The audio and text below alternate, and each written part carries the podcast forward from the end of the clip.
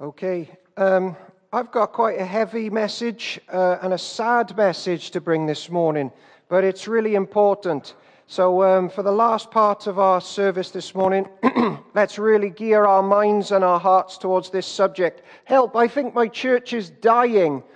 um, I would do a show of hands if, you've, um, if you know churches that used to be open, that, that you had personal connections to, and they're closed now.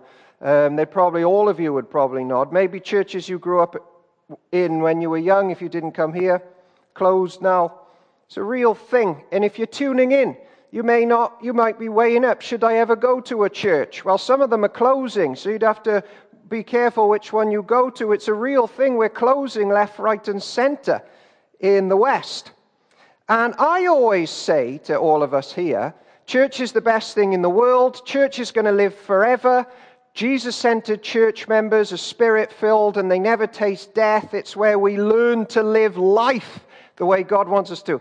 But, okay, oh, but then we see another church has become a flat and they've sold their pews to the pubs.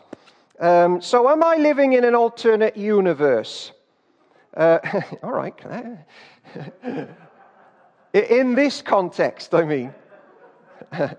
um, because it's not looking like we live forever and we're the inheritors of the world to come and we're going to reign with Jesus over the new heavens and the new earth. Because, uh, well, look around in the UK and in the West. What's going on? Help!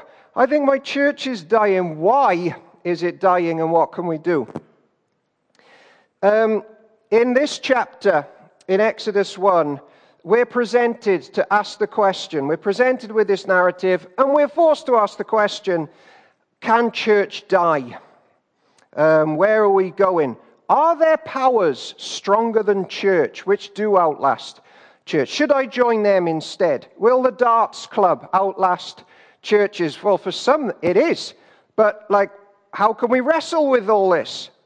Okay, so let's just spend a few moments looking at help my church is dying. I was speaking to a minister friend of mine in Swansea this week and he actually he made quite a salient point, though. And he said tons of Christians have realized in lockdown that they don't really miss church and their life hasn't changed in the slightest, and they get to spend more time in the tennis club and the garden center. And that's quite depressing. But there are some people gathered here and maybe listening at home realize that if churches die, we're finished. This is where we learn to know God and follow him. And we've gone downhill without the word and the people and the sacraments. We need church. Um, but in the UK, numbers are declining. What can we do? Is there a future? One of the churches I grew up with, uh, having links with, um, they had a member's handbook, and I used to read it. And in 1985, the numbers started dropping and have been in free fall ever since. It struck me because that's when I was born, and I always took it personally that my arrival meant the departure of most of that church. But actually, something happened in the 80s because uh, the Church of England, their numbers fell from 40% of the population in 1983 to 12% in 2018, and now less than 2% regularly attend the Church of England and Wales. There's new powers coming in. Pharaoh is on the scene, moving in, get rid of that old stuff. Um, many Presbyterian Church of Wales churches were on the ropes before lockdown, and we're hearing now will never open again. Which is why in our prayer meeting we're praying for them, that people would be spirit filled and take leadership in them. Now, there's loads of factors why churches are on the decline. But it would be remiss of me, as we're just sailing through Exodus 1, to not mention something that struck me to, as to what's happened since the 1950s in Wales, by and large. And I say by and large because there are people who are faithfully doing their jobs and their churches still close, and they're not to blame. But by and large, there's a significant trend. And it's this this church of worshiping the God of Genesis. And the God of Genesis, Father, Son, and Spirit, walked with them. And He would demand sacrifices for sin because he took sin super serious. And he would, re- he would call to his father and rain down judgment on cities which were disobedient to him because he had enough of their sin.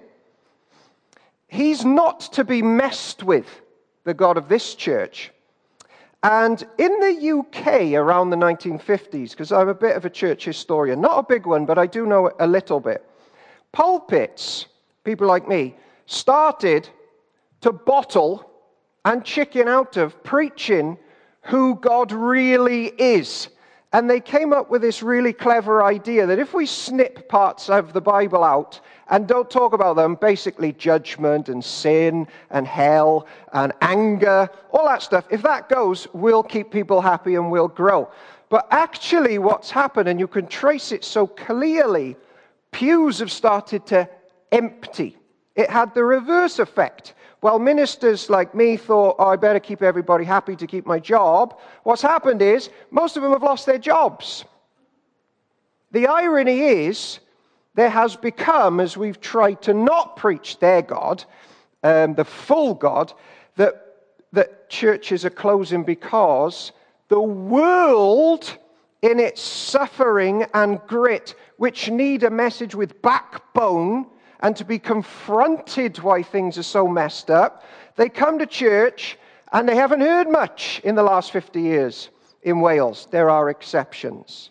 They need to hear about raw suffering and forgiveness and grit. They need that stuff, not a fluffy message with no backbone. Whilst we give out sandwiches and soup to our community, we also need to articulate the gospel. There's no other name given among men by which we must be saved. It's Jesus Christ. We need to do both. And in the West, we've become good at the soup stuff and not so good at this is our God. We need to fear him and obey him and speak in it. I'm always slightly depressed when clergy like me are represented in TV programs and films, and they are creepy weirdos with no backbone, and no one can trust them. And you let them do the car boot sale, but the horrors of the world, you'll keep that from him because he couldn't handle it. And I just think it's such a telling message of what we've become, many people like me. Uh, we've stopped being real in the UK years ago, and it's cost us. There are other messages and reasons as well why. But as we consider a church now on the ropes, in our situation, we do have to really think what is our message that we're telling people? Do we really lift up Jesus crucified for sinners? Because that saves planet Earth. But here, there are rulers coming in and squeezing them out. There's a bit of that today with us but not like it was back then. I'd imagine it's coming towards us. We pray for rulers in our prayer meeting. I'm 35 years old, and I already think, man, things were better in my day. And if I feel it, like the older people here, you must really feel it. And when I say, help, the church is dying, you're like, I know this needs to stop. Here's verse 8. Uh, then a new king who did not know about Joseph. Joseph was like the best church member ever, and a new guy comes in, forget all that Christian stuff. New rules, new politics. This is bad. Help! Like, we, we have to ask that. Help! What's going on? What can we do? The world's going to pop. Uh, two good books for you to read, by the way. Tom Holland's book called Dominion and The Book That Made Your World by Vishal Mangalwadi. Fascinating accounts of how basically every facet that the Western world enjoys and all of its comforts have come and been built from Christian foundations, and how the King James Bible really shaped our health system as we know it today, our education system, um, our economics and social systems, our family unit and marriage security, it's all from this. And there's a new regime coming in, right? Get rid of churches, close it, don't need that. Housewives' tales. And we're breaking away from it.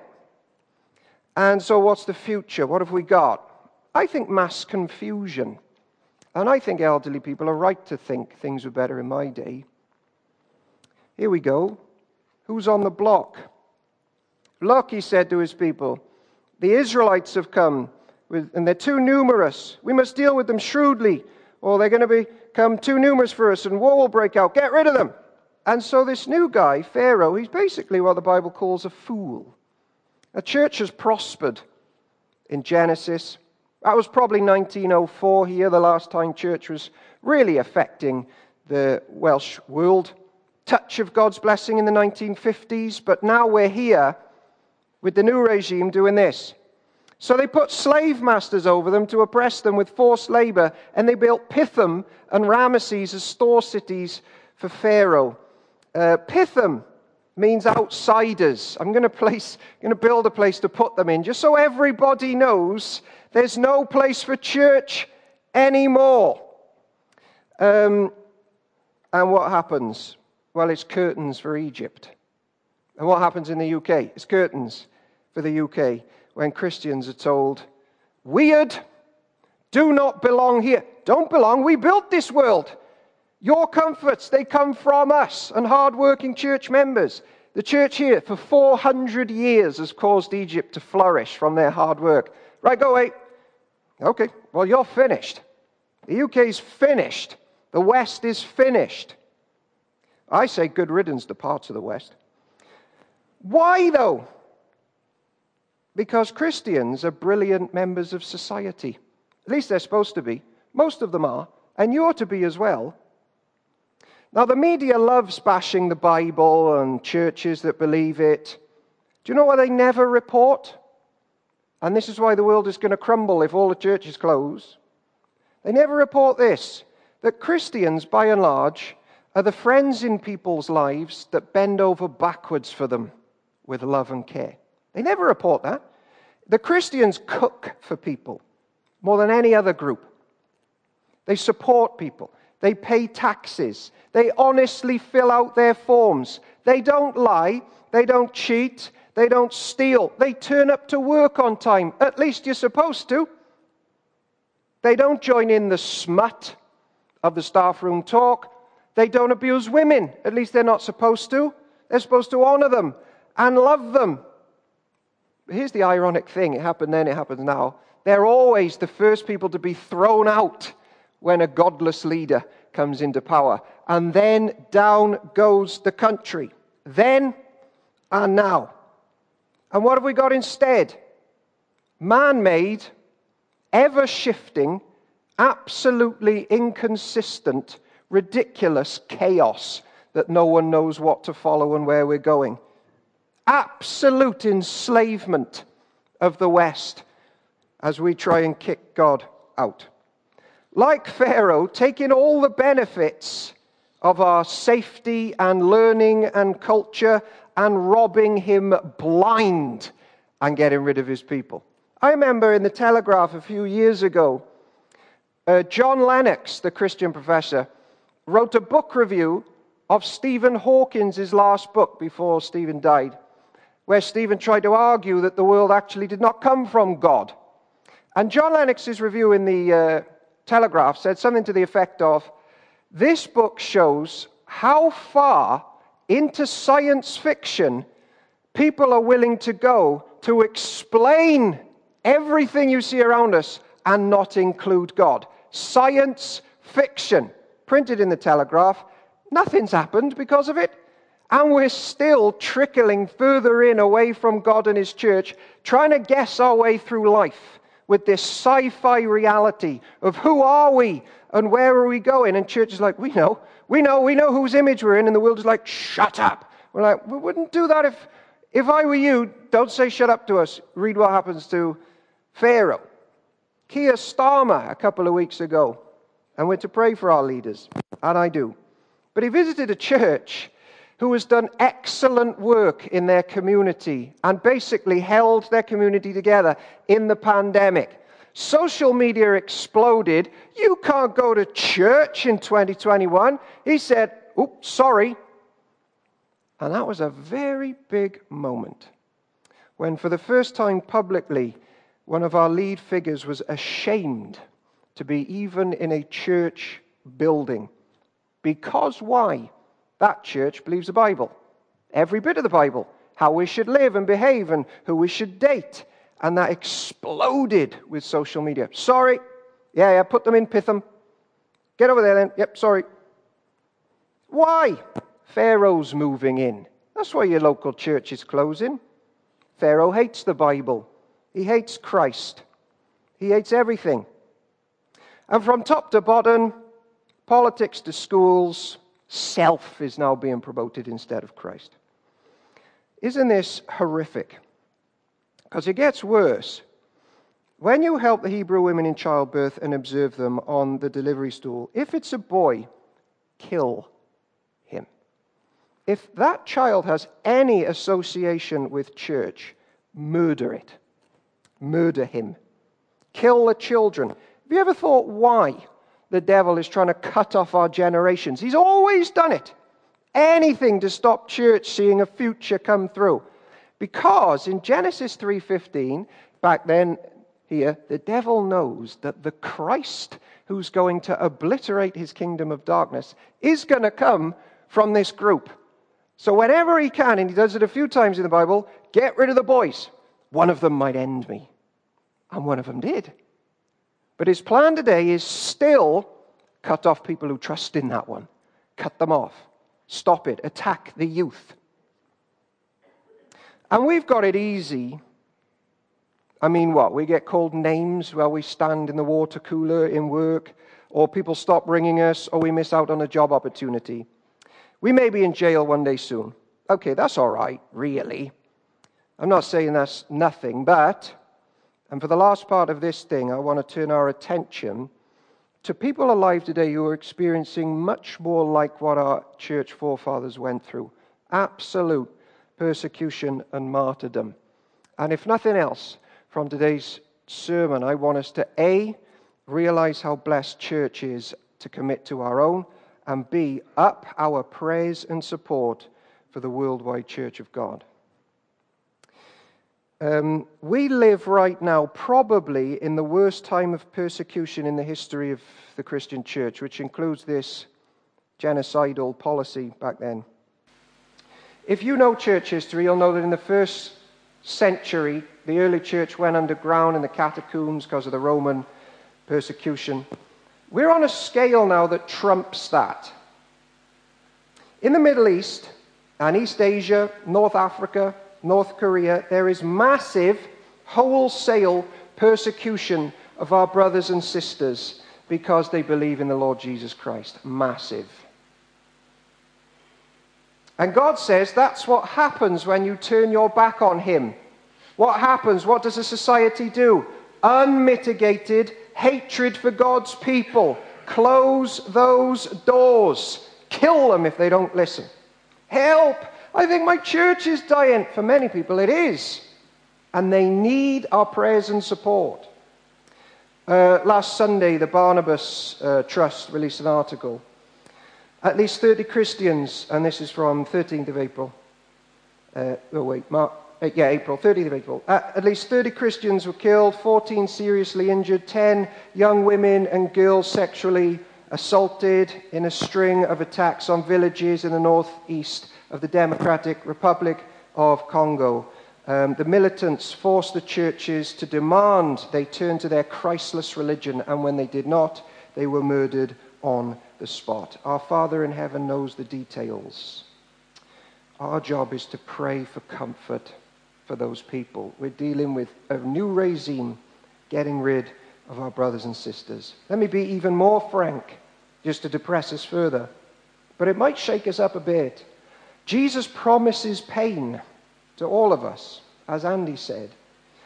I have told you these things that in me you may have peace. In this world you will have trouble. John chapter 16, 33. But take heart, I've overcome the world. And there's no promise that any individual church will stay open, ours included. Who knows how much worse things will get in the West?